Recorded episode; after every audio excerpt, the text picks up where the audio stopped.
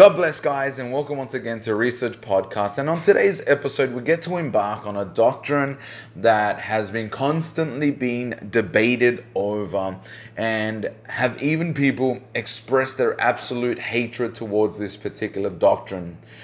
Uh, I've had people get upset with me get angry with me when this this doctrine is shared or discussed uh, amongst believers uh, I remember as well when I was in Bible college that one of my teachers for a certain class expressed her absolute hatred towards this doctrine uh, and banned anyone from speaking or discussing this doctrine in her classroom. She expressed how the God that is revealed through this doctrine is not the God that she serves. And I've seen throughout my experience that this has always been a doctrine that has been a sensitive topic for most, to say the least. It brings out emotions.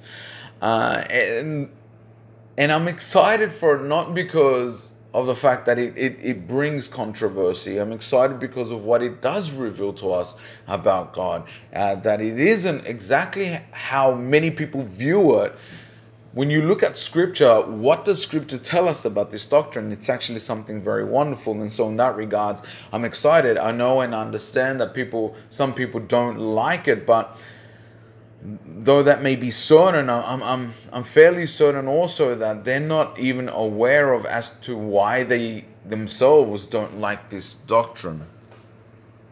I'm sure that um, that when you come to see this in scripture, you, you begin to see the glory of God, the wisdom of God, the love of God.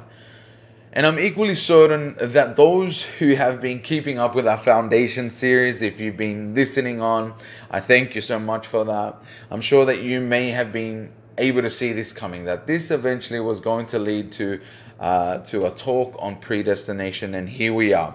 And the reason for that is because we couldn't do or consider addressing the doctrine of predestination until we labored in explaining certain other doctrines like the doctrine of man and of regeneration um, because they they lay a great foundation for the doctrine of predestination because truthfully the doctrine of predestination is actually not as difficult of a doctrine to kind of wrap our minds around. Uh, it's a doctrine that is actually quite simple and straightforward. It's not comparatively speaking it's not as complex as let's say the doctrine of the trinity you know that you know god god the father god the son god the holy spirit how they are all god how they are all distinct and yet how they all are one uh, you know and searching those out in scriptures to find that it's a little bit more challenging. But the doctrine of predestination is one that comes a lot more easier. You can almost practically just open up your Bible to any any part of the Bible and you will see glimpses of predestination, right? You, you see it right from the beginning that it is God that initiates everything. He um, that that we see here. You know, God creates, God comes down, God speaks, God changes, God does this. It is God that does that. God, God, God, God, and it's just God all throughout. And so the doctrine of predestination is not too hard of a doctrine to grasp. It's just a hard doctrine to accept. I think that is the case. Um, and just as a, a quick recap, I just want to quickly sum up in a, in a brief manner the two doctrines that we've considered in the previous uh, previous uh, podcast. You know, there's two doctrines that we've we've wrapped up and, and considered in, a, in really briefly, um, and that is the doctrine of of man, the nature of man, and the the doctrine of regeneration. Those were the two doctrines that we've looked at before this one. So if you haven't checked those podcasts out, those episodes out, under our foundation series. I just want to encourage you to check that out. If you can, it will just explain things a little bit more clearer. And coming into this doctrine, it might become a little bit more easier to understand. But just as a, as a means to kind of recap and refresh our minds as to what we saw in that in those two doctrines we began this series if you recall with a look at the nature of man and that it is in and of itself fallen. That's essentially what it is. That we are fallen people. We are, uh, are sinful. And it was even described to us in scripture as being dead. We were considered to be spiritually dead. And in short, it revealed to us this incapability to save ourselves from our inevitable path to eternal damnation. That is essentially what that doctrine teaches. And then we considered the doctrine of regeneration, which kind of flows out from that, in that we kind of jump off from the nature of man and reflected upon the truth that if it if we are incapable of getting ourselves out of this predicament, we required the help of God. And so we considered the way in which God did this, and that is through regeneration, which means that God does a work in us in where He changes our nature. He changes us from having a dead nature to a living nature. He gives us a heart that is of flesh by removing, firstly, the heart that is of stone. essentially, He brings us to life that we may respond to Him in obedient faith. And that's what regeneration is, and that that is a work of God. So that is what we started off with. That without this initial working of God in our lives, there will be no one who will be saved. So God has to do this work in us. And so naturally, this leads us to predestination that since we are incapable of saving ourselves, um, nor do we have any real inclination towards it to be honest because as we were looking at you know these two doctrines we, we kept on seeing this this teaching that we, we actually long to live in sin. We love we enjoy it. So we're not even trying to be saved. We, we, we love the fact that we are, are, are sinners and we enjoy that aspect of our lives so not only are we incapable we don't really want to be saved. I mean, the only thing that we are really wanting to be saved from is to be saved from hell, from punishment. That is probably the, the fundamental thing that that everyone has is that we all want to be saved from hell. But that is not what God does. God doesn't save us just from hell. He actually saves us. Um, yes, He saves us from the wrath of God, but He also saves us onto God. And that's the part that most men don't want to be saved onto God, to, to be a part of God, you know, to worship God. But that is essentially what we are. So, anyways, so we see here that we are incapable of saving ourselves. But since we are unable or undeserving of being saved in our in our natural state, God steps in and changes our nature that we may express our love and faith in God. So God does this work. And since it is only God, or since it is only of God, then it leads us to this doctrine that it is based upon God's right to elect for himself a saved people for his glory. That's that's it in a nutshell. That's it. So we have been doing this series uh, for quite some time now, and and we we will begin like as you, we've been doing so for so, so certain time is we'll start off with a New Testament passage uh, as our foundation, hence the foundation series, and also uh, you know it's it's basic doctrines that we build upon and, and have a clear understanding of scripture. But that's how we've been doing it. We start off with a, a text as our foundation, then we build from there. And then from there on, we move on to the Old Testament writings, and then into the New Testament epistles, and then we finish off with the words of Jesus, with the words of our Lord and Savior. And so that's the way we're going to do it. We're going to do it with that. So today, we're just going to consider a text, give a couple of thoughts on it, and then in the next episode, we will look at the Old Testament, the New Testament epistles, and the words of Jesus. So let's get straight to it. Let's go back to the book of Ephesians, which is what we were looking at last time as well. But this time we're heading backwards to the beginning of that book, starting off with chapter 1, and we'll be reading verse 3 to 6. And the Word of God says this Blessed be the God and Father of our Lord Jesus Christ, who has blessed us in Christ with every spiritual blessing in the heavenly places, even as he chose us in him before the foundation of the world, that we should be holy and blameless before him. In love, he predestined us for adoption to himself as sons through Jesus Christ, according to the purpose of his will, to the praise of his glorious grace, with which he has blessed us in the beloved. And we leave it there. Wow, what a text to consider. And unfortunately, this portion is not enough to satisfy the inquisitive minds uh, of the people. But praise be to God that this is not something that is taught solely from this text alone. But as I mentioned, it is scattered throughout all of Scripture, where you can almost practically just open up Scripture at any point and see or identify this doctrine. And so that we are left without any excuse as to why we don't believe this to be true. So allow me then to kind of begin with this very, I guess, the very evident problem that most people have with this biblical teaching. Or should I say, one of many problems that they have with this. But let me start off with this. And, and to begin with, allow me just to begin by presenting to you the problem and, and the reason why we have this issue with this, this doctrine. And, and that problem doesn't lie. Let me just start off by saying this that it doesn't lie with God. Like our actual problem really isn't with God or the God that that is presented to us through scripture, through this doctrine, but rather it lies with man and man's pride because it is challenged by God's sovereignty. It is challenged by God's uh, right to choose or elect a people for salvation.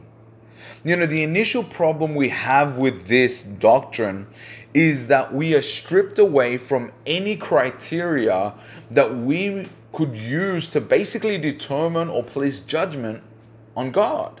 To evaluate whether God is just or whether God is is you know, is a just God in electing? How does God choose? Essentially, is what we are uh, deprived of from this doctrine. What do we mean by this? Well, well, what is it that God has revealed to man as to how he chooses his elect? What is it? On what basis does he base this election on? Well, all that scripture tells us is that it stems purely and solely from his mercy. That's what scripture tells us. That it is only from his mercy that that is the reason or from where he's choosing or electing a people for salvation. Well, when we are told that this is his criteria that he uses, it is purely his mercy, then we're left empty handed we're left with this kind of like feeling of uncertainty and honestly that is that feeling that ugly feeling that we're left with that we feel uncomfortable and hence because it makes us so uncomfortable we dis- disagree with this doctrine or we dislike this doctrine or we dislike the god that is presented to us through this doctrine because we are left vulnerable and we don't like to feel like this we love to feel as though we are in control of our own lives and, and we are the, the captain of our ships, that we are steering our, our lives in the direction that we want. And that is something that this doctrine takes away from us. Because if God were to say, instead of mercy, let's say God says that I am choosing based upon behavior, based upon uh, whether or not you do good deeds or whether or not you're a good person. Then we could consider, though foolishly, think to ourselves that we can attain a certain degree of goodness. We can then take that and say, okay, this is the criteria. He's basing it on behavior. And then we could say to God, Oh, God, this is what we consider to be good enough. and we start laying a law over God, essentially. Right? Where we just go up to him and say, This is what we think is is worthy of, of salvation, is worthy of heaven. But because God doesn't give us anything like that, because we are given none of that, that it is purely dependent upon His will, His mercy, and His grace, it is something that cannot be measured. It is something that, that isn't tangible to us, that we can kind of adapt it into a checklist and then kind of cross it off into into um, you know whether we're doing it or not. We we can't do that with mercy. We can't do that with grace. We can't do that with what God tells us He about His will. It's easy when you say it if you just keep the Ten Commandments and you just checklist it. And if you you you, you do good, you're going to get to heaven. But that's not what Scripture tells us. So our issue then is the fact that we have nothing tangible to work with so that we may own our way to salvation. And that's exactly the problem with this doctrine that we have, humanly speaking. That we are stripped away from earning salvation.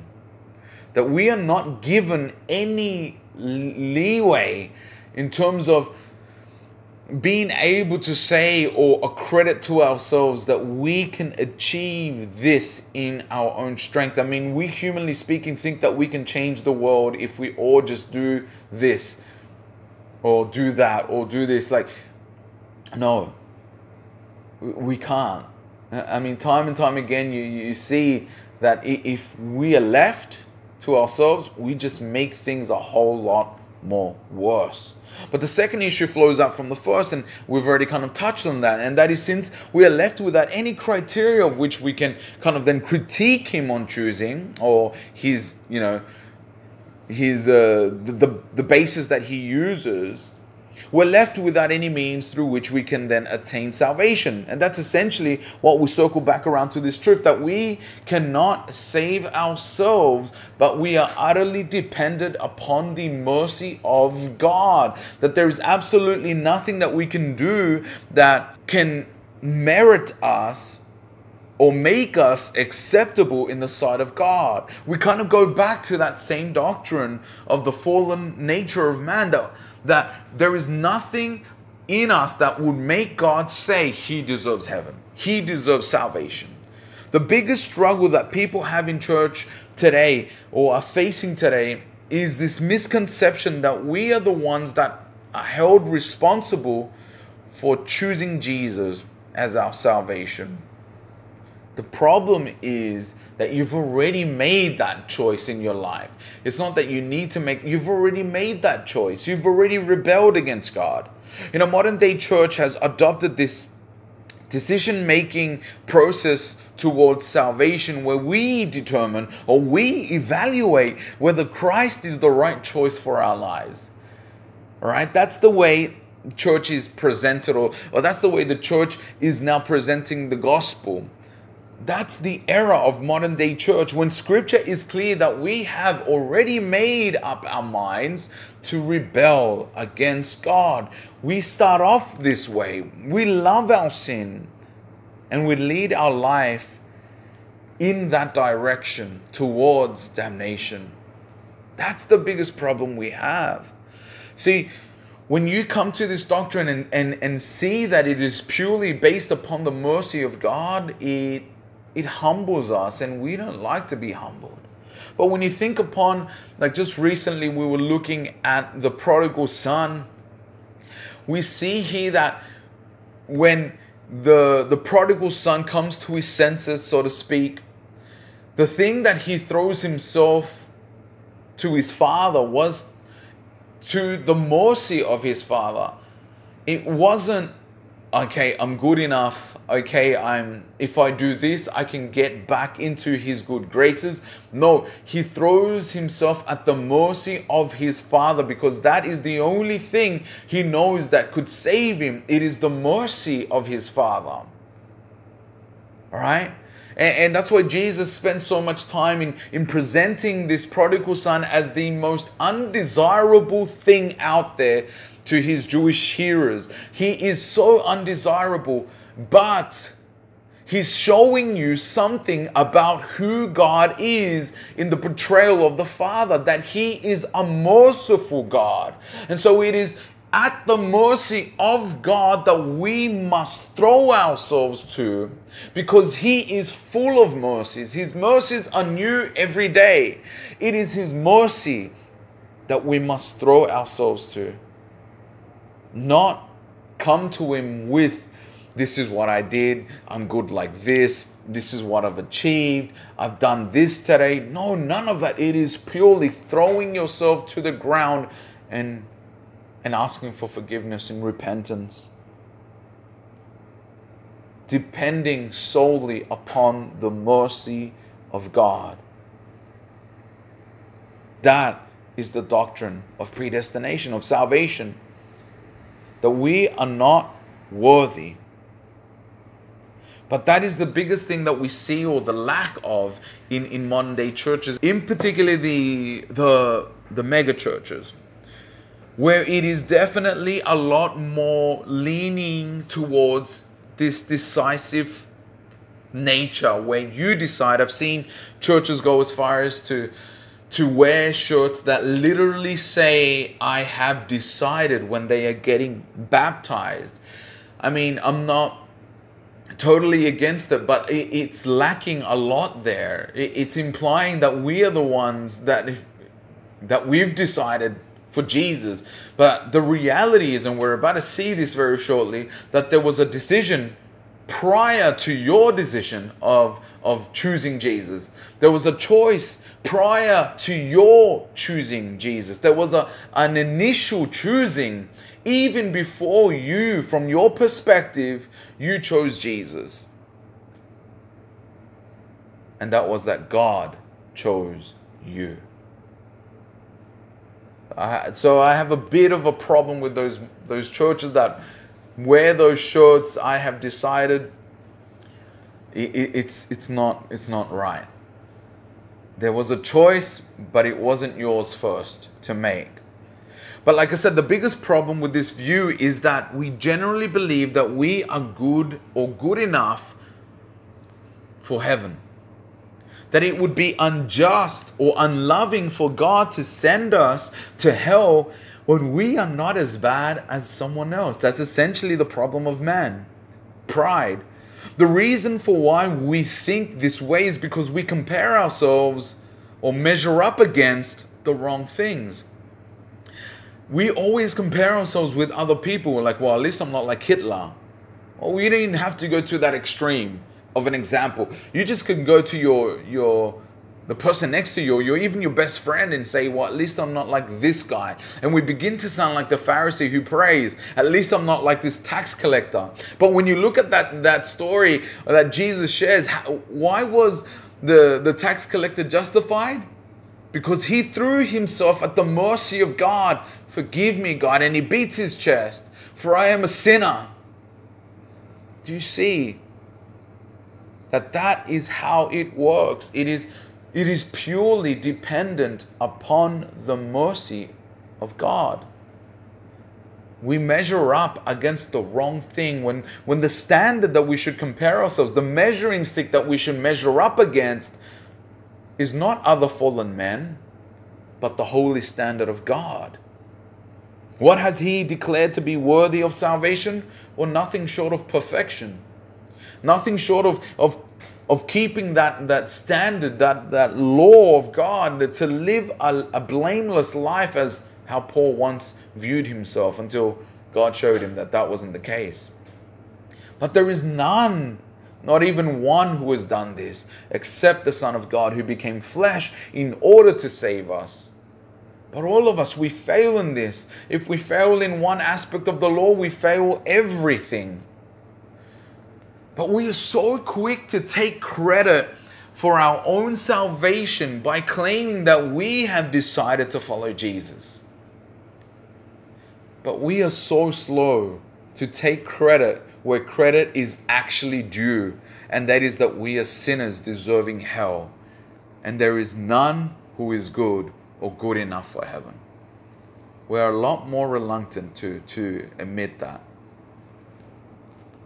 And so, because God holds the right to choose or elect those whom He will save for His glory, we distort this as an unloving act and criticize him as being abusive and hateful and and the list goes on of as to how they describe God because of this doctrine.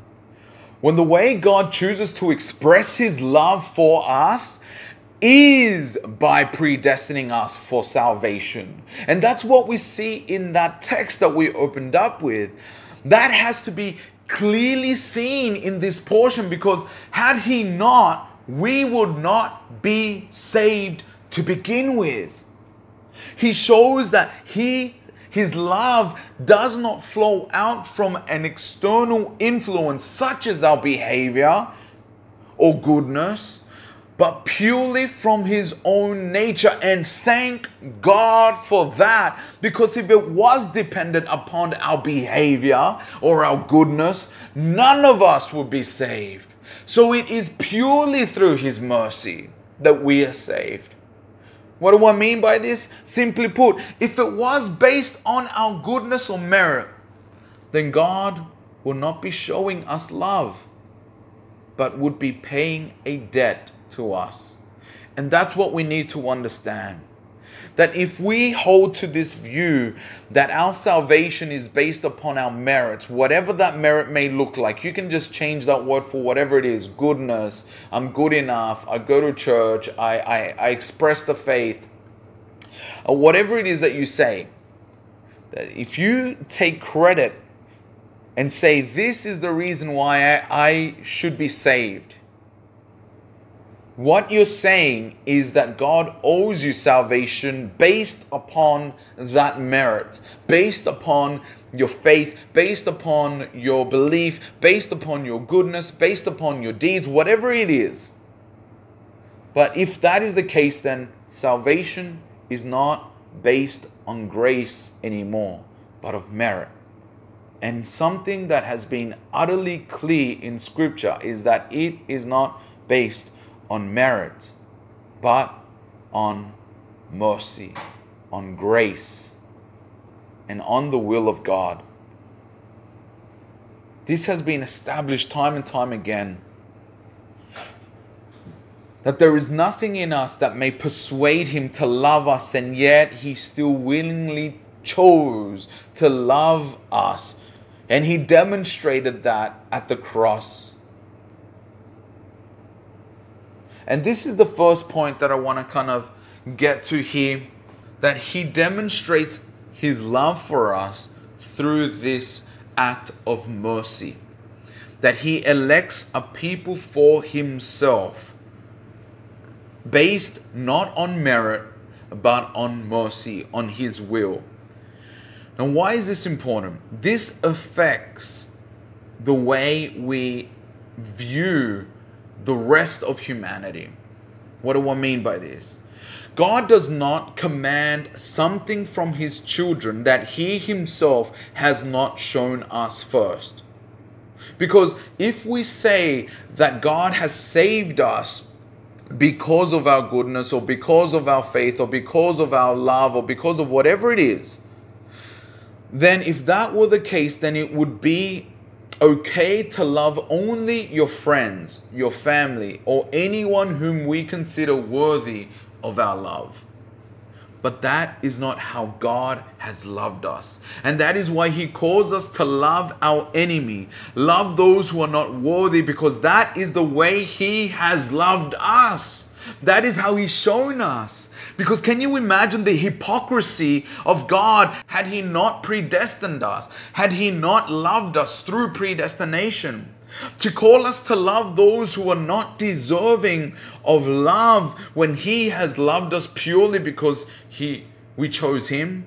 Or we showed that we were good enough or we expressed a belief in him. So if we are saying that that god is basing his election upon whether we chose him then what are we saying about the way we ought to love our our enemies? I mean that is undone isn't it?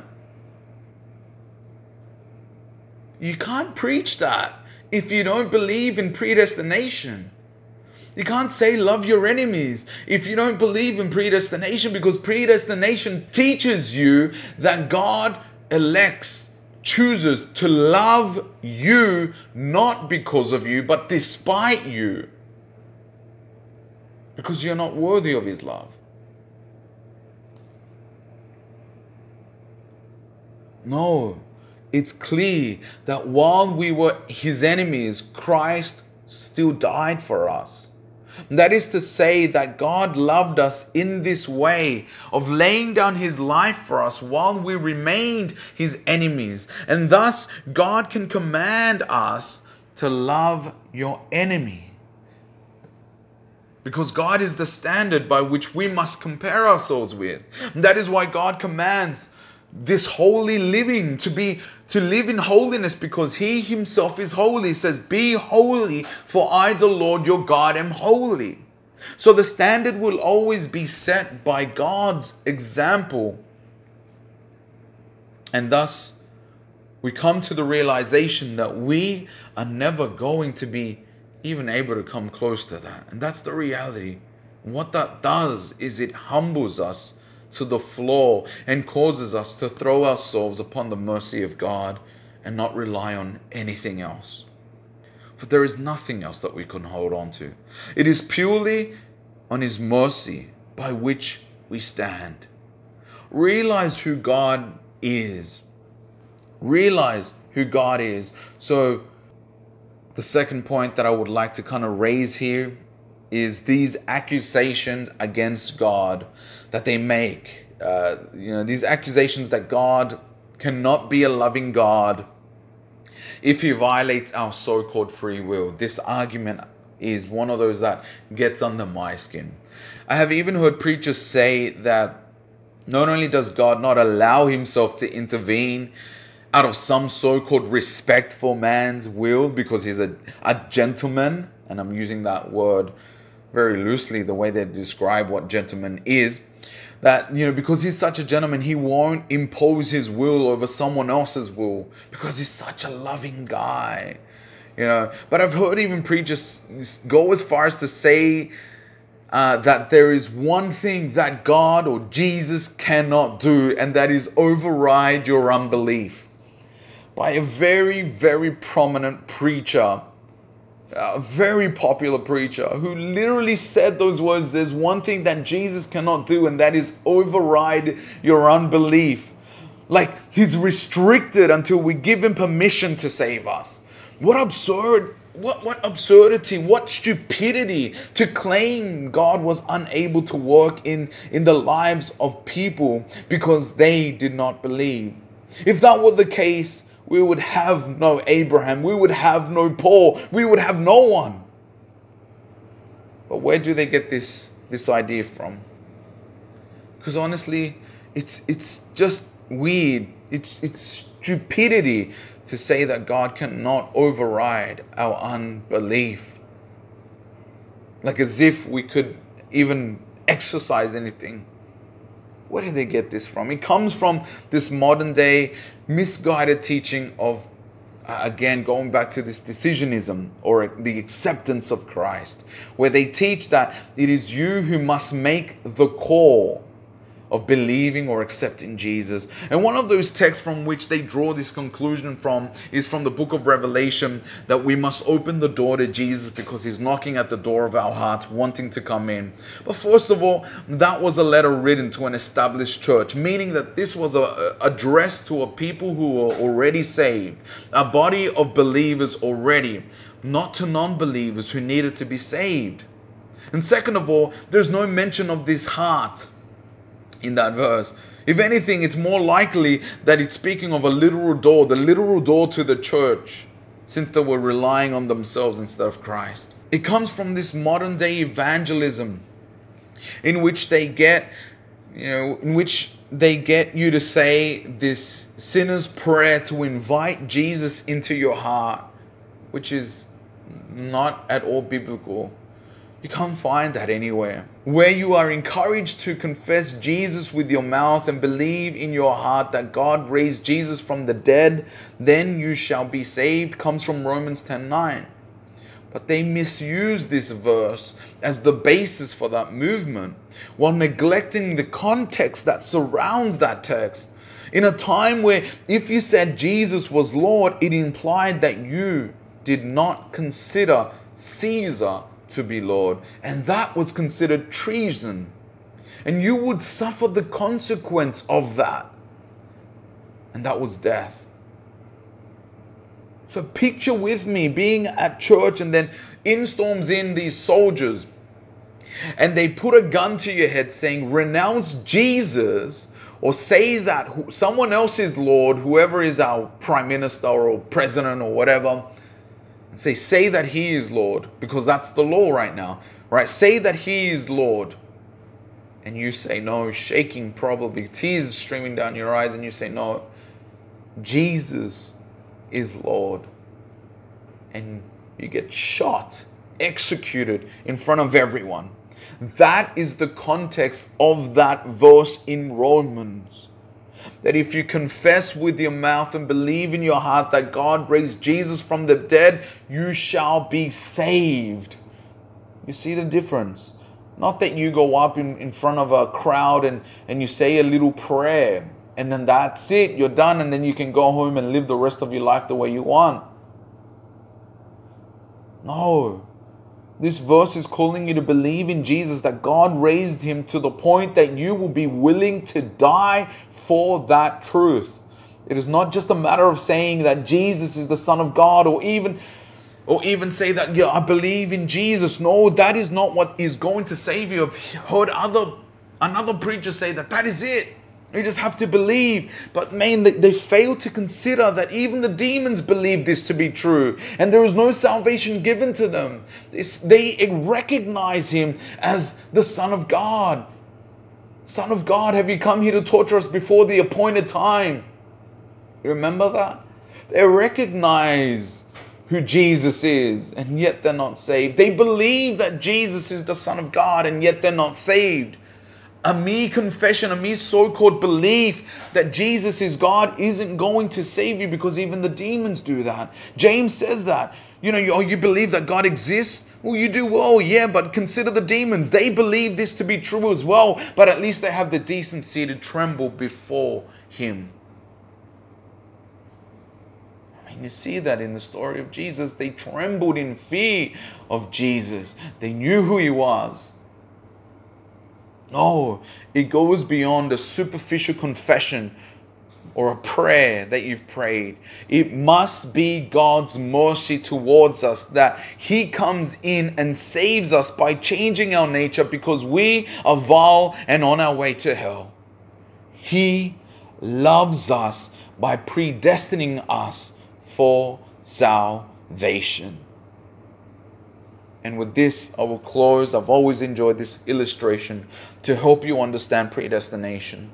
For those who claim that God requires permission from you to save you, who say that He won't override your unbelief, or He's a gentleman that won't ever impose His will on you, because that is, and I've gone as far as to say that that is rape. Like, that's how far people have gone understand that He has loved us by predestining us for salvation. Uh, he shows His love through this for those who claim that God requires permission to save us. Otherwise, God will be violating our free will. This is something that helps me understand, and I hope it helps you too. Because predestination is like seeing a child playing outside the front yard and they run out onto the street as the father sees that there is a truck on a collision course with his child and it's about to kill this child. And as a father, he runs, he dashes, and violently shoves his child out of the way from being hit by this truck so that that child may live. Who in the right mind will bring an accusation against that father for not respecting the free will of that child when he shoved her out of the way? Who will bring an accusation against the father saying, You should have asked permission first? Who will bring an accusation against this father for saving this child's life and, yes, in the process, maybe got a bump or two? Will not that child turn and say to the father, Thank you? And no, we see that most people have this attitude of saying, How dare you not ask my permission to save me? This is how far we've gone with this doctrine, or the lack of accepting this doctrine. No, understand, you were incapable of saving yourself, and you needed the help of the Father. No, predestination is the love of God. In love, you have been predestined for salvation. That God saved you not because you allowed Him to, not because you accepted Jesus into your heart, not because you chose or decided, no, but because He showed mercy towards you. He chose to show His love by saving you for His glory. We'll leave it there. Come join me next time where we'll go through Scripture a little bit more and identify these, this doctrine in Scripture. In the Old Testament, in the New epistles, in the New Testament epistles, and in the words of Jesus. But until then, I pray that this has blessed you, and I pray that God is glorified through this.